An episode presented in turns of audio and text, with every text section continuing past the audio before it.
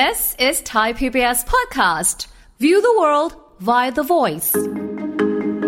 การใส่รองเท้าส้นสูงก็จะทำให้กล้ามเนื้อน่องเนี่ยทำงานมากขึ้นค่ะเนื่องจากรองเท้าส้นสูงน่ะจะมีผลให้จุดศูนย์ถ่วงของร่างกายตกไปทางด้านหน้ามากขึ้น กล้ามเนื้อน่องที่อยู่ด้านหลังก็จะคอยดึงร่างกายไม่ให้ล้มไปข้างหน้า ดังนั้นการใส่ส้นสูง ร่วมกับการยืนนานเนี่ยมีผลทำให้ ปวดเมื่อยกล้ามเนื้อน่องได้ง่ายยิ่งขึ้น นอกจากกล้ามเนื้อน่องแล้วเนี่ยกล้ามเนื้อต้นขาเองเนี่ยก็จะมีการปวดเมื่อยด้วย เพราะว่าหน้าที่หลักของกล้ามเนื้อต้นขาก็คือพยุงหัวเข่าไม่ให้พับลงไปขณะยืนค่ะจะทำให้อาการเกิดอาการล้าสะสมของกล้ามเนื้อต้นขา เกิดอาการปวดที่ต้นขาได้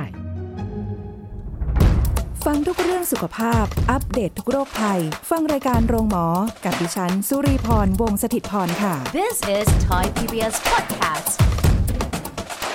เอาละค่ะ วันนี้เราจะคุยกันถึงเรื่องของการปวดเท้านะคะ ที่เกิดจากการเดินหรือยืนนานๆ อาการเป็นยังไงกันบ้างหลายคนน่าจะเคยเป็นนะคะ ยืนนานๆ เดินนานๆ ปวดเท้าเหลือเกิน เดี๋ยวคุยกับแพทย์หญิงกิตยาสีเลือดฟ้าแพทย์อายุรกรรมฝ่ายการแพทย์ AIA ค่ะ สวัสดีค่ะ สวัสดีค่ะ โอ้ยมาเลยวันนี้ประสบการณ์โดยตรงค่ะของใครหลาย ๆ คน อย่างคุณหมอเองเนี่ยก็เชื่อว่าน่าจะต้องเคยแบบ ยืนนานๆ เดินเยอะๆ อะไรอย่างเงี้ยใช่แล้วปวดขา ใช่ป่ะนั่นตอนไปเที่ยวอุ๊ยเอาค่ะคันนี้เราพูดถึงยืนในการประกอบอาชีพก่อนไหมได้ใช่ไหมค่ะอย่างของน้องลีก็เกี่ยวกับการประกอบอาชีพใช่ไหมค่ะที่มีอาการ พวกที่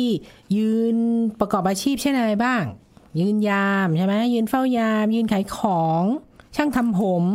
ถูกต้องไหมอ่าใช่ยืนทำงานในโรงงาน เช่น ยืนขณะประกอบอุปกรณ์ต่างๆ ยืนแกะกุ้งชำแหละไก่หรือว่าผ่าผลไม้ ใส่ผลไม้กระป๋องอย่างนี้ค่ะใช่ไหมส่วนบางอาชีพเขาก็ต้องยืนตรงให้สวยงาม ยืนนิ่งๆ พนักงานขายสินค้าในห้างนะเอ่อบางคนก็ต้องยืนประจำตำแหน่งตรงนั้นเลยค่ะนะส่วนที่เดินนานๆก็อะไร พวกพนักงานร้านอาหารไง โอ้เราเห็นก็โอ้โหเดินไปเดินมาเดินมาเดินไป เดินทั้งวันจริงใช่ไหมแต่คันนี้ยอย่างที่บอกบางคนเนี่ยแค่ไม่ต้องอาชีพหรอกแค่ยืน เช่นดูคอนเสิร์ตสามสี่ชั่วโมง โอ้โห กลับมาเป็นไง ใช่ไหมคะ หรือน้องลีเป็นพิธีกรงานไหนงานหนึ่งสี่ชั่วโมงค่ะเป็นยังไง ใส่ส้นสูงอีกใช่ไหมเดี๋ยวเราค่อยพูดเลยกลับมาแย่เลยใช่การไปเที่ยวไปเที่ยวในประเทศต่างประเทศ เชื่อเปล่า ต้องเดินเยอะ โดยเฉพาะถ้าไปเองเนี่ยห้าวันสิบวันไปเองไม่ไปกับทัวร์นะ ไปกับทัวร์นี่ก็ได้นั่งรถบัสตลอดถูกไหมค่ะแต่ไปเองนี่เราต้องขึ้นรถเอ่อใต้ดินขึ้นอะไรอย่างนี้ เดินตลอดวันเลย อย่างไปญี่ปุ่นนี่ก็ได้ประมาณสักหมื่นห้าพันหมื่นห้าพันเก้าขึ้นต่อวัน ใช่ คือจริง ๆ ต่อวันเดินต้องเดินหมื่นเก้าขึ้นไปนั่นแหละ ได้เต็มพิกัดถูกเลยต้องอยู่กรุงเทพเดินยังไม่ถึงสามพันเลย วันหนึ่งอะเพราะฉะนั้นใช่ไหมต้องไปคะเที่ยวบ่อยๆนะคะอะ จะได้เดินเยอะค่ะ ถ้าตังค์เยอะๆ ใช่ อะ อันนั้นก็คือจากอาชีพใดใดบ้างๆอืม มันคือมันก็คือระยะเวลานะคะ ในการขึ้นอยู่กับที่จะเดินหรือยืนหรืออะไรอย่างเงี้ย มันใช่ก็มีคือคำว่านานเนี่ยของแต่ละคนอาจจะรู้สึกถูกว่าไม่ได้เท่ากันค่ะ แต่ถ้าเกิดแบบสองชั่วโมงสามชั่วโมงขึ้นไปเนี่ยก็ถือว่าเยอะแล้วนะ ใช่ อืมค่ะ แล้วมันคราวนี้จะมีผลยังไงไหมคะ ก็ยืนนานเดินนานเป็นยังไง ส่งผลต่อร่างกายยังไง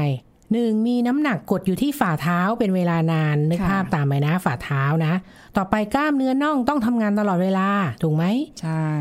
มีเลือดข้างค้างอยู่ที่เท้าเนื่องจากแรงโน้มถ่วงของโลกนะคะหลังจะแอนเพราะว่ากล้ามเนื้อหลังและขาจะล้าจากการยืนนานค่ะนะการยืนเป็นเวลานานๆ โดยไม่ได้เปลี่ยนอิริยาบถเนี่ยจะทำให้มีเลือดเนี่ยไหลเวียนไปเลี้ยงกล้ามเนื้อน้อยลง ก็จะทำให้ปวดกล้ามเนื้อน่อง ต้นขา ปวดเมื่อยเท้านะเป็นเส้นเลือดขอดนะคะโอ้ก็อาจจะมีเอ็นฝ่าเท้าอักเสบในระยะยาวนะคะพอตามมาอีกปวดข้อต่อค่ะกระดูกหลังสะโพกหัวเข่าก็ไปสู่โรคข้อเสื่อมต่อมา ถ้าถ้าเป็นอาชีพนะ คือยืนตลอดค่ะค่ะ อืมอันนี้ต้องเห็นใจเลย เพราะว่าอย่างบางทีไปงานโชว์อะไรต่างๆเนี่ยก็จะมีพิตตี้อย่างเงี้ยอู้เขาใส่ส้นสูงโอ้ยืโหนนานๆแบบ เออเขาก็เก่งเนาะยืนได้ใช่อะไรเงี้ยใช่ทรงตัวได้เป็นเรานี้น่าจะหัวขมำไปแล้วนะคะค่ะแต่ด้วยความที่คุณหมอบอกว่าเนี่ยมันมีผลหลายอย่างมากทั้งกระดูกสันหลังนะกล้ามเนื้อหรืออะไรพวกนี้โอ้โหมันเยอะเหมือนกันเนาะใช่ค่ะ คราวนี้คนยืนนานเดินนานจะมีอาการอะไรบ้างคราวนี้กาการบ้านของของน้องนีสั่งมาว่าปวดเท้าปวดขา เพราะเดินนานยืนนานเราเอาแค่เรื่องปวดเท้ากับขาเท่านั้นนะคะค่ะวันนี้ ก็คืออันที่หนึ่งอาการเป็นยังไงน้องนีเริ่มก่อนปวดเมื่อยกล้ามเนื้อน่องและต้นขาใช่ไหมใช่เอาแค่ยืนน่ะไม่ต้องอาชีพอะอืมใช่ไหมเพราะว่าขณะยืนเป็นยังไง กล้ามเนื้อน่องเนี่ย ต้องแบกรับน้ำหนักทั้งตัวเลยใช่ไหมค่ะ ปกติแล้วกล้ามเนื้อน่องเนี่ยจะมีความแข็งแรงมากเลย เราสามารถจะยืนขาเดียว หรือยืนเขย่งส้นเท้ายกตัวขึ้นลงได้ แต่ว่ากล้ามเนื้อน่องเขามีจุดอ่อนก็คือ เป็นกล้ามเนื้อที่ลาแล้วก็ปวดเมื่อยได้ง่าย ค่ะ เนื่องจากกล้ามเนื้อน่องมีเลือดมาเลี้ยงน้อยนะเพราะฉะนั้นถ้าตะต้องทำงานแบบยืนอยู่นิ่ง กล้ามเนื้อน่องจะต้องเกรงตัวตลอดเวลาทำให้มีของเสียข้างค้างมาก ก็จะเกิดอาการปวดเมื่อยได้อืมนอกจากนี้การใส่รองเท้าส้นสูง ก็จะทำให้กล้ามเนื้อน่องเนี่ยทำงานมากขึ้นค่ะเนื่องจากรองเท้าส้นสูงน่ะจะมีผลให้จุดศูนย์ศูนย์ถ่วงของร่างกายตกไปทางด้านหน้ามากขึ้นใช่อ่านึกภาพตามนะยืดเหยียดเท้าหากกล้ามเนื้อน่องที่อยู่ด้านหลังก็จะคอยดึงร่างกายไม่ให้ล้มไปข้างหน้า ดังนั้นการใส่ส้นสูง ร่วมกับการยืนนานเนี่ยมีผลทำให้ปวดเมื่อยกล้ามเนื้อน่องได้ง่ายยิ่งขึ้น อันนี้ก็เข้าใจแต่ว่ามัมันไม่สวย โอ้มันสวยไงอืมแต่ถ้าใส่แบบ ส้นสูงแต่ว่าเป็นส้นหนาหรือหรืออะไรแบบเนี้ยค่ะมันก็เมื่อยเหมือนกันนะ เมื่อยเหมือนกันแต่อาจจะไม่ได้เท่ากับส้นเข็ม แต่ความสวยงามมันต่างกันไง ใช่อืมถูกคนก็เลยนิยมเป็นแบบส้นเล็กๆมากกว่า ก็ต้องถ้าอยากสวยอย่างนั้นก็ต้องอดทนเนาะยืนสี่ชั่วโมงอะ่ะค่ะทีนี้นอกจากกล้ามเนื้อน่องแล้วเนี่ยกล้ามเนื้อต้นขานะ เราขึ้นเถิบสูงขึ้นมาหน่อยนะค่ะจากน่องแล้วก็กล้ามเนื้อต้นขาเองเนี่ยก็จะมีการปวดเมื่อยด้วย ถูกไหมเพราะว่า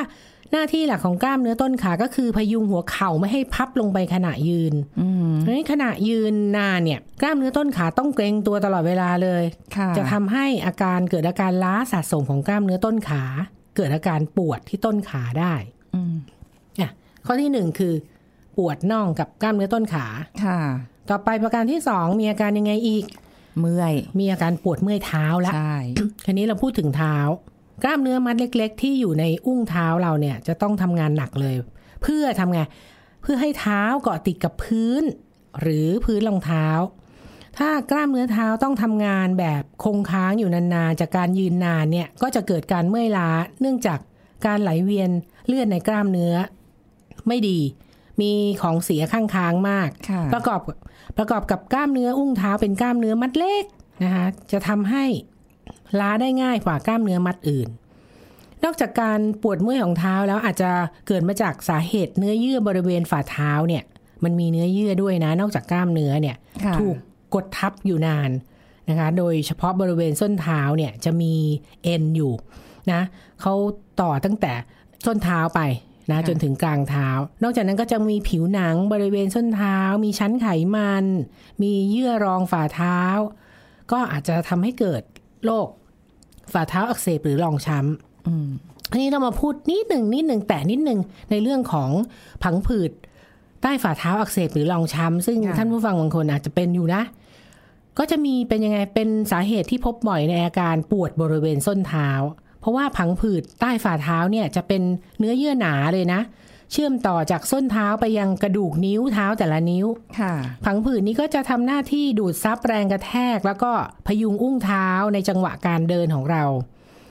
หากผังผืดใต้ฝ่าเท้ามีความตึงตัวมากนะคะจากยืนนานๆเนี่ยก็จะส่งผลให้เกิดการอักเสบ มีการฉีกขาดแล้วก็อาการปวดตามมานะก็จะทำให้จำกัดการเคลื่อนไหวของเท้าค่ะ อาการของโรครองช้ำนะเราเรียกอีกชื่อหนึ่งว่าโรครองช้ำอ่าคุ้นเคยกันดี เออ ก็จะเป็นไงเจ็บมากขณะเท้าเหยียบพื้นเมื่อตื่นนอนตอนเช้า โอ้ยถ้าใครไม่เป็นไม่รู้หรอกจริงนะมันเป็นยังไง แต่หลังจากก้าวได้สองสามก้าวแล้ว อาการจะดีขึ้นค่ะปวดน้อยลงคือเดินก้าวแรกให้ได้ก่อนเพราะมันปวดต้องตั้งท่าหน่อยนะ อาการปวดเจ็บที่ส้นเท้าเนี่ย ก็จะลามไปทั่วฝ่าเท้าค่ะลักษณะอาการ เจ็บเนี่ยจะเป็นแบบปวดจี๊ดขึ้นมานะคะ อาการเจ็บปวดจะเพิ่มขึ้นทีละน้อยนะคะจะรุนแรงที่สุดเมื่อมีการลงน้ำหนักที่ส้นเท้าก้าวแรกหลังจากตื่นนอนน่ะหรือจากนั่งพักนานๆ อาการอะอาจจะมีอาการปวดขึ้นได้ระหว่างวันก็ได้นะคะสำหรับคนที่นั่งพักนานๆแล้วไงนั่งทำงานอยู่ตลอด3ชั่วโมงเนี้ยพอลุกขึ้นเนี่ย ก็จะมีอาการปวดได้นะคะตอนลุก ใช่ไหมเคยเป็นเหรอคะ น้องลีโอ้โหเอาเฮ้ยทุกวันนี้ก็เป็นอยู่นี่แหละเอ้าคือที่คุณหมอพูดมาเนี่ย เป็นหมดเป็นหมดทุกข้อเลยอะคือเดี๋ยวนี้กลายเป็นว่าเวลาจะเดินเนี่ย ปกติเราลุกขึ้นเดิน ก็เดินปกติตัวตรงเดินใช่ไหมเดี๋ยวนี้ไม่ต้องอแบยากบก็ยังก็ยังก็ย่องก็แย่งในการเดินโอ้โหไม่อะอยากคิดภาพเลยน้องลีสงสารอายุเท่าไหร่เอง นั่นน่ะสิไม่หรอกแต่ว่าบางทีใส่ใส่รองเท้าส้นสูงอะค่ะค่ะบางบางครั้งใช่ไหมคะจะพยายามใส่รองเท้าผ้าใบนะไม่ใส่รองเท้าส้นสูงอ๋อ ถ้าได้ใส่รองเท้าส้นสูงเมื่อไหร่ นั่นคือหมายความว่าวันนั้นจะนานไม่เคยใช้ระยะเวลาในการใส่รองเท้าส้นสูงสั้นเลยอ๋อถ้าได้ใส่นะคะค่ะเออแล้วพอนานๆปุ๊บอะมันเป็นอย่างที่คุณหมอบอกเลยอะใช่ แล้วก็รองช้ำมันก็มา อืม เวลายืนหรือไปทำอะไรเนี่ย มันก็จะเริ่มแบบขยโยกขยเยกตัวเองอะตื่นเช้ามาปกติเราก็จะแบบเดินได้ปลอปกตินี่ค่ะแบบเฮ้ยทำไมมัน มันปวดเท้ามากๆมากๆมากๆเลยอะค่ะอันนั้นเกิดจากเมื่อวันก่อนนี่ใส่ส้นสูงใส่ส้นานนสูไปหน่อยงนานแล้วมันเกร็งแล้วเราไม่ได้เป็นคนชอบใส่ส้นสูงอ๋อเป็นปกติไงอะพอมาใส่ทีนึง เวลาไปซื้อรองเท้าเราก็ต้องแบบขอแบบไม่ต้องสูงมาไม่ต้กองสูงมากนิ้ใช่วสองนิ้วให้แบบเออเลิกคิดถึงความสวยเลยนะเอาจริงๆ ไม่ต้องมายืนสง่าแงอะไรอย่างนี้เขามองหน้าเขาไม่ได้มองเท้าเราใช่ใช่ใช่ต้องเปลี่ยนค่ะ เป็น เนี่ยหลายข้อที่บอกมาเลยแล้วยังอะเหลืออีกท่านผู้ฟังข้อหนึ่ก็งต้องเนี่ยดูนะ อะปวดปวดเมื่อกี้เราพูดปวดเท้าปวดน่องแล้วนะอ่าต้นขาไปละนะส้นเท้าไปละ อะมาต่อไปที่ยืนนานๆเป็นไร เส้นเลือดขอดสิคะอ่า เป็นยังน้องลีจ๋าดูน่องตัวเองสิมีเส้นเลือดขอดหรือยังไม่ไม่ไม่ถึงขนาดนั้นยังใช่ไหมใช่ใช่ก็คือไง ท่านผู้ฟังเส้นเลือดขอดนะ เกิดจากการมีเลือดดำข้างในเส้นเลือดดำอืม ก็จะส่งผลให้เส้นเลือดดำเนี่ยมันขยายตัว โป่งพอง ขดไปมา เส้นเลือดขอดเนี่ยเป็นโรคของผู้ใหญ่นะคะยิ่งอายุสูงขึ้นจะมีโอกาสเป็นมากขึ้นค่ะพบได้ทั้งในผู้หญิงผู้ชายเลย แต่ว่าผู้หญิงเนี่ยพบมากกว่าผู้ชายประมาณ3เท่าอือหือนะคะปัจจัยอื่น ๆ ที่เพิ่มความเสี่ยงในการเกิดเส้นเลือดขอดนะ เช่นอ่าอาชีพมีอาชีพที่จะต้องยืนตลอดก็ครู เช่นคุณครูอ่าใช่ทหาร สัญญาแพทย์ที่ต้องยืนผ่าตัดทั้งวันตั้งแต่เช้าจดกลางคืน พยาบาลห้องผ่าตัดนะคะ หรือว่าจากการกินยาคุม พันธุกรรม อายุที่มากขึ้น น้ำหนักเกิน การตั้งครรภ์หรือว่าการยกของหนักประจำอันนี้นะคันนี้เป็นยังไง ก็ดูที่ที่น่องที่ขาเราเป็นยังไง เห็นเป็นเส้นเลือดฝอยเล็กๆ สีเขียวหรือสีม่วงนะคะเล็กๆก่อนนะค่ะเป็นเริ่มเป็น พอเป็นมากขึ้นก็จะเห็นเส้นเลือดเนี่ยมันโป่งพองนูนอือสีใช่เขียวขดงอคล้ายงูเลยคันนี้เส้นโตขึ้นเลย เห็นเป็นเส้นเลือดชัดเจนเชียวนะคะ ถ้าเป็นน้อยก็จะไม่มีอาการอะไรแต่ว่าอาจจะมีอาการปวดตึงบริเวณน่องเป็นตะคริวได้ อาจจะมีเท้าบวมหลังจาก ยืนหรือเดินนานค่ะๆส่วนผู้ที่มีอาการมากนะ ผิวหนังอาจจะกลายเป็นสีน้ำตาลเข้มหรือดำคล้ำแล้วก็มีแผลเรื้อรังที่ผิวหนังได้ อันนี้คือเส้นเลือดขอด โอ้โห เคยเห็นอยู่เหมือนกันนะ บางคนแบบเส้นเลือดขอดมัน มันขดตัวมันยึกยือยึกยือยึกยือเห็นชัดมันนูนขึ้นมาเลยอะอ่าใช่เอออัอันนั้นเป็นเยอะแล้วใช่ ซึ่งวันนี้เราจะไม่แตะเรื่องของการรักษานะคะ อย่างอย่างเมื่อกี้นี้รองช้ำเราก็จะไม่พูดนะ เพราะว่าเวลามันจะไม่พอเส้นเลือดขอดก็เช่นเดียวกัน เพราะว่าถ้าจะให้ลงไปแตะเรื่องการรักษาอะไรอย่างนี้ต้องต้องมีเป็นอีก part หนึ่งเลยเฉพาะทางก็ได้ค่ะนะคะค่ะอืมแต่ว่าเราได้รู้ว่าการยืนการเดินนานๆเนี่ยนะมันส่งผลต่อเท้ากับ ขาของเราอะน่องเนี่ย โดยเฉพาะน่องเนี่ยค่ะบางทีคุณหมอเอาอย่างนี้ วันไหนที่ยืนหรือเดินนานๆนะ กลับมานะ ต้องเอาขาพาดขึ้นสูงๆเพราะว่าใช่มันจะเป็นตะคริว บางทีมันจะเป็นเล็กค่ะๆอยู่ๆมันก็เป็นตรงนิ้วอะค่ะ มันเกรงขึ้นมาเฉยๆเลยอะยังบอกค่ะโอ้ดีนะ ไม่ได้แบบว่ายนงว่ายน้ำขับรถอยู่มันอันก็อันตรายนะ เป็นตะคงตะคริวอะไรพวกใช่เนี้ยใช่ใช่ไหมคะซึ่งเดี๋ยวตอนท้ายมีเวลาเราก็จะพูดถึงเรื่องการป้องกันแล้วก็การ รักษาไอ้ไอ้เรื่องปวดขาเนี่ยปวดขาปวดเท้าอะไรพวกเนี้ย ดีเลยจะได้เอาไปใช้ค่ะเพราะว่าทุกวันนี้ก็เป็นอยู่ เรื่อยๆมันเรื่อยเหมือนมันแบบว่า ส่งผลมาระยะยาวหรือเปล่าไม่แน่ใจ สะสมมาเรื่อยๆหรือๆเปนี่ล่าวันเรายังไม่พูดถึงไปปวดเข่าปวดหลังนะ จากการยืนนะเราเอาเราวันนี้เราเอาแค่ขากับน่องเท้าเองนะ ใช่ค่ะ แต่ว่าไอ้ปวดอืมหลังหรืออะไรเนี่ยเป็นนะ เกิดจากใช่ค่ะเป็นก็จะยืนหรือเดินนานจริง โอ้โห คุณผู้ฟังและใครเป็นนะจะรู้และจะเข้าใจอารมณ์ความรู้สึกของความเอ่อปวดเมื่อย ความเจ็บปวด แล้วก็แบบๆเอ๊ะตามอายุหรือเปล่านะน้องลี เนี่ยจะถามปวดคุณหมทั้องอยู่ร้ายเออไม่เป็นไรมันเป็นเพราะว่าตามอายุด้วยไหมอะก็ด้วยแหละ กล้ามเนื้อคืออย่างเมื่อกี้ที่บอกว่าผู้หญิงกับผู้ชายเนี่ยเอ่อความ ปวดหรือความเป็นหรืออะไรเงี้ยมันจะต่างกันผู้ชายจะใช่ผู้หญิงจะเป็นได้มากกว่าผู้ชายสามเท่าว่าใช่สรีระกล้ามเนื้อขกองล้ามเราเนื้มันอน้ไม่อยเหมือนกว่ากันใช่ความแข็งแรงของหลอดเลือดอะไรก็ไม่เหมือนกันอืมค่ะทำไมไม่ให้เอามาเท่ากันอ้าวแล้วก็มีดีบางอย่างนะผู้หญิงอะอ่อนโยนอ่อนไม่ใช่ไม่ใช่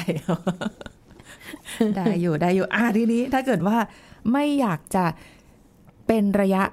ยาวๆเรื้อรังอะไรอย่างเงี้ยทำยังไงอะดีทีนี้เราพูดถึงวิธีป้องกันก่อน ป้องกันอาการปวดเมื่อยจากการยืนนานๆนะคะค่ะก็มีข้อแนะนำก็คือ อันที่หนึ่งเลย ปรับสภาพงานและการจัดการ อันเนี้ยมันไม่ได้ขึ้นอยู่กับเราละ ขึ้นอยู่กับเนี่ยฝ่ายทรัพยากรบุคคลหรือ HR เนี่ยค่ะเขาเป็นยังไงอะเขาบอกให้เรา สมมุติว่ายืนขายของเนี้ยพนักงานห้างห้ามนั่งเลยหรือเปล่า อันนี้อันนี้อันนี้หมอไม่รู้เป็นเรื่องอาชีพนะคะอะเนาะที่แบบใช่มีข้อจำกัดมันจะต้องว่ามีนโยบายเลยใช่ไหมหรือว่าฝ่าย HR เนี่ยจะต้องมีให้ให้มีที่พักเท้า หาพรมรองขณะยืนเพื่อลดแรงกดที่เท้านะคะค่ะให้มีการยืนสลับนั่งทำงานได้ คืออนุญาตอะไม่ใช่ถ้าเราแอบไปนั่งเนี่ยเห็นเห็นพนักงานขายบางคนเขาแอบไปนั่งยองๆที่ที่ตู้อ๋ออะหลังตู้เออห้างอะเออก็เห็นก็เห็นอยู่ อันนี้เราไม่รู้ว่าเขาห้ามนั่งหรือเปล่าแต่คือเขาจะไม่มีเก้าอี้นั่งอยู่แล้วด้วยนะอืมใช่ไหมคะ พนักงานห้างนะพูโอ้ดถ้าถึงมีอย่างเก้าเดียวอี้เก้าอี้มันอาจจะดูไม่สวยงามก็เลยต้องยืน ก็ไม่รู้แหละ แต่เวลายืนอะ เคยเห็นบางทีเขาอาจจะเมื่อยเนาะค่ะเขาก็จะต้องแบบว่าเอาแขนเท้าเอาอะไรเงี้ยไปมาข้างหน้าเท้าไว้ข้างใช่หน้าอันนั้นอันนั้นเป็นวิธีช่วยวิธีหนึ่งอืมนะต่อไปข้อที่หนึ่งปรับสภาพงานและการจัดการแล้วนะค่ะค่ะ ข้อที่สองเลือกรองเท้าให้เหมาะกับสถานการณ์นะเออเมื่อกี้เราพูดถึงน้องลีละเพราะถ้ารู้ว่าวันไหนจะต้องยืนนานๆ ขอให้หลีกเลี่ยงรองเท้าส้นสูงที่มีความสูงเกิน 2 นิ้วค่ะนะแล้วก็เลือกสวมรองเท้าที่มีพื้นนิ่มอ่าซึ่งจะช่วยลดแรงกดไปที่เท้าได้ค่ะแล้วก็อาจจะหลวมนิดนึงนะไม่ต้องหืมเป๊ะไซส์พอดีไซส์เป๊ะอ่าฮะเพราะอะไรเออหลวมนิดนึงนิ้วเท้าเนี่ย เวลาใส่เข้าไปแล้วอะขยับได้บ้างนิดหน่อย เพราะว่าอ่า ช่วงเย็นๆเนี่ยเท้าของเราเนี่ยจะมีอาการบวมขึ้นเล็กน้อยจากการยืนทำงานเป็นเวลานานอืมๆค่ะ ไม่ต้องอันนี้ไม่ต้องพอดีเป๊ะใช่ใช่เดี๋ยวนี้รองเท้าหลาย ๆ ยี่ห้อหรือแม้กระทั่งแบบยี่ห้อใหม่ ๆ ที่เกิดขึ้นนะคะค่ะเอาแค่รองเท้าลำลองธรรมดานะใช่เดี๋ยวนี้เขาทำเป็นแบบนิ่ม ๆ หมดแล้วนะคะ ส่วนใหญ่อ่าหรือว่าถ้าเกิดเราจะให้ชัวร์ว่าเข้ากับสรีระเท้าเราเราอาจจะสั่งตัดตามสรีระเท้าเราก็ได้เท่านะที่เคยนะ รองเท้าสั่งตัดเนี่ยมันเป็นไงพอดีเกินไป เอาเหรเอออมันไม่ไม่สบาย สักคิดคู่เดียว ตั้งรองเท้าสั่งตัดนะเออ เออ ก็ก็เลยก็เนี่ยก็มาต้องใส่รองเท้าซื้อธรไปรมดาก็ลองไปเบอร์หกหกครึ่งเจ็ดค่ะอะไรแถวๆเนี้ยอืมเออก็ลองสองเบอร์สิค่ะ อ่า อุตส่าห์เอาใหญ่กว่าเดิมนิดนึงครึ่งนิ้วแล้วใช่ไหมไม่บะรองเท้าแบบหนึ่งหัวแบบหนึ่งหัวตัดหัวแหลมอะไร มันไม่เท่ากัน คือสมมติเราใส่หกครึ่ง แต่อีกแบบหนึ่งอาจจะเป็นเจ็ดก็ได้อ๋อออะไรแบบไซนี้ส์ค่ะไม่ไม่เหมือนกัน ใช่ใช่แบบด้วยอืมแล้วหนังบางบางยี่ห้อก็ตึงมากไม่ยืดเลยนะค่ะเอออ๋อ อันนี้เข้าใจก็ไหมมีผลนะ รองเท้าเนี่ย เมื่อกี้คุณหมอพูดมานึกภาพออกเลย รองเท้าแบบหัวแหลม ใช่ กับรองเท้าหัวหัวแบบกว้างๆหน่อย ใช่ ก็ต้องดูคือหัวแหลมมันสวยสวยสวยหมดแหละบีบเท้าสวยเราอะ อุเอ่ออะไรนะเข็มเป็นเอาส้นเข็มส้นเข็มอะใช่สูงตั้งสองสามสวยามใส่แล้วนิ้สวยแล้วก็ใบหน้าเลยอ่าเออใช่แต่ว่าเมื่อยนะจ๊ะจ้ะ ใช่อืมต้องดูนะค่ะต่อไปลองเปลี่ยนอิริยาบถนะ ระหว่างยืนทำงานน่ะ ถ้าเมื่อยนะ ก็เปลี่ยนอิริยาบถสมมุติว่าเขาให้อ่าจากยืนนิ่ง ๆ เป็นยืนย่ำเท้าอยู่กับที่ หรือว่าเดินไปเดินมาสักสองสามนาที ก็จะช่วยให้เลื่อนหมุนเวียนไปยังกล้ามเนื้อ แล้วก็ป้องกันเส้นเลือดขอดอ่าอ่าอัเดินไปเดินมาย่ำเท้าก็ได้ค่ะหรือยืนสลับนั่ง ถ้าเจ้านายอนุญาตค่ะนะกรณีที่สามารถหาจังหวะนั่งพักได้เนี่ย ให้สลับมานั่งพักบ้าง เพื่อเป็นการพักขาและเท้าไปในตัว แม้จะเป็นเพียงเวลาสั้นๆ เนี่ยก็จะช่วยให้กล้ามเนื้อขาเนี่ยได้ผ่อนคลายค่ะแล้วก็ช่วยลดอาการปวดเมื่อย โดยเฉพาะถ้าถ้าแอบนั่งนะ สมมตินั่งแล้วนะ สามารถดูซ้ายดูขวานะ ยกขาสองข้างพาดบนเก้าอี้อีกตัวหนึ่งนะ ให้เท้าอยู่สูงประมาณระดับเข่าอะค่ะนึกนึกให้มันเหมือนฝั่งแบบนึงนะเอ่อเอ่อยกขาขึ้นมา ให้เท้าอยู่สูงประมาณระดับเข่าเนี่ย จะช่วยให้เลือดจากขาเนี่ยกลับเข้าสู่หัวใจได้ดีขึ้นอืมค่ะ ยืนบนพื้นนิ่มนะ เพื่อลดแรงกดที่เท้าค่ะอาจจะใช้พรมหนาๆไม่จำเป็นต้องไปซื้อพรมสำหรับยืนที่ราคาแพงค่ะนะคะอาจจะทดสอบพรมอันนั้นโดยถอดรองเท้ายืนบนพรมเนี่ย ลองยืนเท้าข้างเดียว ถ้ารู้สึกว่าสบายก็ใช้ได้ละพรมอันนั้นนะคะ หรือว่ายืนเท้าโต๊ะสูง หรือตู้ขายสินค้าที่เมื่อกี้น้องนีบอกอ่ามัมันจะทำให้ใช้แขนและข้อศอกเนี่ย รับน้ำหนักตัวทางด้านหน้านะคะค่ะสลับกับการใช้ก้นหรือหลังพิงผนังได้เป็นครั้งคราวนะเพื่อลดน้ำหนักกดที่กระทำต่อหลังและเท้า พักการยืนบ่อยๆ หย่อนขาข้างหนึ่งโดยขาอีกข้างหนึ่งที่หย่อนก็คือวางเท้าจากบล็อกที่สูงจากพื้นประมาณ 4-6 นิ้ว ค่ะ อ่า หรือว่าใช้เก้าอี้แบบกึ่งนั่งกึ่งยืน กรณีที่เป็นพนักงานเคาน์เตอร์ หรือทำงานในโรงงานอันนี้ถ้าก็ทำได้ก็ออกกำลังแบบง่ายๆโดยการเดินวิ่งว่ายน้ำเป็นเวลา 15-20 นาที สัปดาห์ละ 3 ครั้งค่ะก็จะเพิ่มความทนทานของกล้ามเนื้อและหลอดเลือดอืมแล้วก็พักผ่อนด้วยการนอนให้เพียงพออย่างน้อยวันละ 6 ชั่วโมง ค่ะ ซึ่งค่ะอันนี้ก็มีอีกเพิ่มเติมในระหว่างที่ ถ้าสมมติเราพักเท้าค่ะ ถอดรองเท้าไปเลยค่ะ ยืนกับพื้นไปเลยค่ะ ไม่ได้แบบว่าพักเท้าแต่ใส่รองเท้าอยู่ค่ะก็จะใช้วิธีถอดรองเท้าให้มันแบบใช่สบายใช่ขึ้น ดูซ้ายขวาด้วยนะเจ้านายเดินมาเปล่านะเออเจ้าเจ้านายมาแล้วค่อยใส่ไหมใช่แต่ว่ามันก็เวลาปวดอะเราปวดคนเดียวไง เราไม่ได้มีคนปวดกับเราด้วย ใช่ใช่ปะล่ะเพราะฉะนั้นค่ะก็ต้องแบบ เออมีวิธีการให้ตัวเองเนี่ย ปวดเมื่อยล้าให้น้อยที่สุดค่ะ อันนั้นแต่คือป้องกันใช่ไหมป้องกัน้องนีใช่ไหมแต่ถ้าเกิดมันมีอาการแล้วอะปวดแล้วล่ะอ้าวเออเมื่อกี้น้องนีบอกว่าหูยปวดมากเลยนะ สมมุติว่าเพิ่งไปทำพิธีกรมานะค่ะอ่ากลับไปคอนโดเย็นนี้นะยืนไปสี่ชั่วโมงอ้าวทำไงดี นวดฝ่าเท้าด้วยขวดน้ำเย็นอืมนะสำหรับคนที่ปวดฝ่าเท้ามาก ๆ เลยนะ ลองใช้น้ำเย็นนวดฝ่าเท้าในเบื้องต้นก่อน โดยวางเท้าลงบนขวดน้ำเย็นจัด แล้วก็เลื่อน ใช้เท้าเลื่อนขวดน้ำไปอ๋อไปมากลิ้งนะคะไปมากลิ้งมา ใช่อะไรอย่างงี้ใช่ให้สลับสองข้างน่ะประมาณสักสิบห้านาทีต่อข้างนะก็จะช่วยลดอาการปวดเมื่อยได้ค่ะ อ่าอันนั้นคือปวดมาก ต่อไปแช่เท้าในน้ำเกลือยิบซ้ำนะครับ น้ำเกลือยิบซ้ำหรือว่าดีเกลือหรือว่าแมกนีเซียมซัลเฟตไม่ใช่เกลือที่เกลือแกงที่เรากินนะ ไม่ใช่นะไปเอาเกลือป่นยี่ห้ออะไรมาแพงนะนะนะเพราะว่าอะไรเขาบอกว่าให้ใส่หนึ่งถ้วยตวงเนี่ยโอ้ต่อหนึ่งกะละมังนะจ๊ะค่ะอ่าไม่ใช่เกลือแกงนะ ก็ปริมาณที่ท่วมหลังเท้า แช่นะ แช่ประมาณแช่น้ำอุ่นนะอืมใส่เกลือไป 15-30ถึง30 นาทีอ่าก็จะช่วยผ่อนคลายกล้ามเนื้อที่เกร็ง แล้วก็แก้อาการเท้าบวมจากยืนหรือเดินนานๆได้ค่ะแล้วก็อาบน้ำตามปกติอ๋อค่ะก็คือต้องต้องแบบผ่อนคลายกล้ามเนื้อก่อนแล้วค่อยไปอาบน้ำใช่ เสร็จแล้วอะพาดขาบนเก้าอี้หรือหมอนนะคะ สมมติจะนั่งอยู่หรือจะนอนบนเตียง พาดขาพักเท้าสัก5-10 นาทีอ่า โดยเก้าอี้เนี่ยหาเก้าอี้สักตัวหรือพื้นต่างระดับที่สามารถพาดขาได้สูงประมาณ 45 องศาจากพื้น ค่ะฮะก็จะคลายอาการปวดเมื่อยขาได้ การยกขาให้สูงพอระดับลำตัวเนี่ยก็จะช่วยให้เลือดไหลเวียนได้สะดวกนะลดอาการปวดบวมได้ด้วยนะคะอืมต่อไปแก้เมื่อยน่องด้วยอาการยืดเหยียด อันนี้อ่าอาจจะต้องนึกภาพตามนิดนึงนะ ก็ยืนนะคะห่างจาก กำแพงประมาณห่างจากผนังประมาณครึ่งช่วงแขนค่ะก้าวเท้าซ้ายไปข้างหน้า งอเข่าเล็กน้อยเข่าซ้าย ส่วนแล้วมือยันผนังไว้นะ ส่วนขาฝาเนี่ยเหยียดออกไปตรงทางด้านหลัง จนขาตึงเข่าตึง ค้างไว้สักสิบถึงสามสิบนาที วินาที แล้วก็สลับกันค่ะ วินาทีก็พอนะคะวินาที มันก็ตึงจนไม่รู้จะตึงยังไงแล้วอะมันก็ปวดตึงพอเหมืนทกันองโอยโอยโอจริยงโอยสิบครั้ง มันมีแผ่นไม้ที่มันเป็นแผ่นไม้แบบเอียงๆอะค่ะอืมคุณหมอที่แบบเอาติดอ่าฮะกับผนังใช่ไหมเรายืนกับผนังอะแล้วก็ยืนบนแผ่นไม้เนี่ยที่มันเอียงๆอะอ๋อช่วงเท้าเรามันก็จะแบบเหยียดแล้วมันจะแบบโอ้โหยค่ะนั่งอย่างตึงแผ่นไม้มันเป็นแค่แผ่นไม้อ๋อเอียงๆใช่อะคุณหมอน่าจะนึกภาพออกค่ะเอออันนั้นก็โอเคนะ ใช่ได้เลยแหละ ก็สลับกันตึง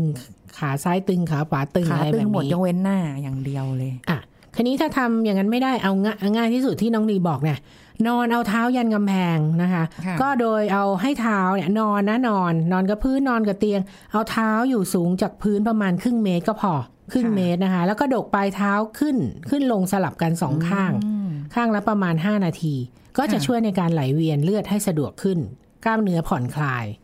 นะคะ ซึ่งมันต่างกับฝึกโยคะท่ายกขาขึ้นกำแพงยังไง ถ้าถ้าโยคะเนี่ยนอนหงายเหมือนกัน แต่บ้านชาบ้านบ้านท้ายเนี่ยต้องชิดผนังเลยนะอ๋อแล้วก็เอาติดเลยขาพาดขึ้น ซึ่งมันประมาณ 90 องศา ตั้งฉากเลยอะตั้งฉากเลยซึ่งสำหรับคนที่เป็นโรคปวดหลังหรือกระดูกหลังเสื่อมนี่ระวังนะไม่ได้นะคะ เพราะเพราะมันเพราะมันจะ 90 องศาเลยนะคะอืมไม่เหมือนกับท่าที่บอกไปตอนแรกคือยกขาขึ้นเอาเท้ายันกำแพงแค่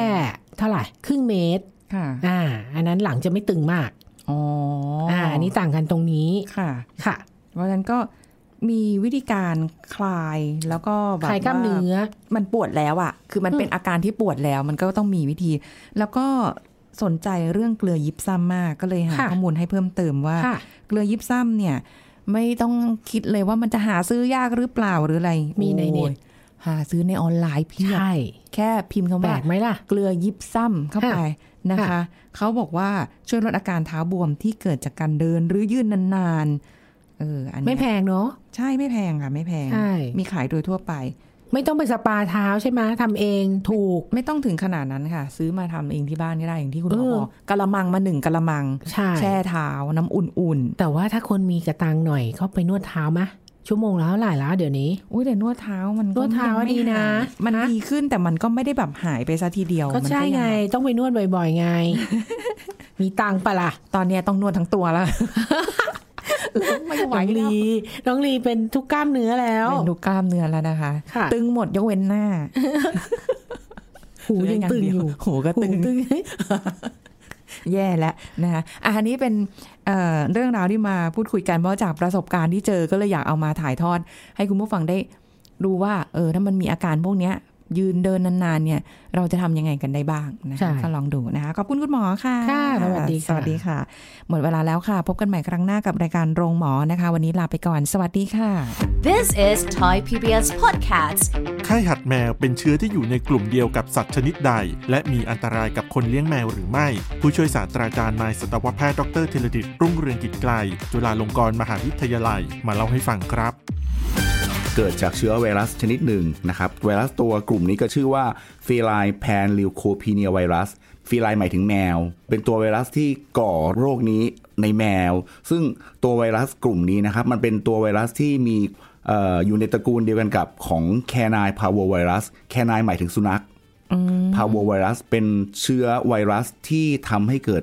โรคลำไส้อักเสบในสุนัข อันนี้อาจจะคุ้นเคยกันเคยได้ยินกันสุนัขมีอาการถ่ายเหลวถ่ายพุ่งแล้วก็ถ่ายเป็นเลือดอะไรประมาณลักษณะแบบนั้นค่ะก็บอกว่า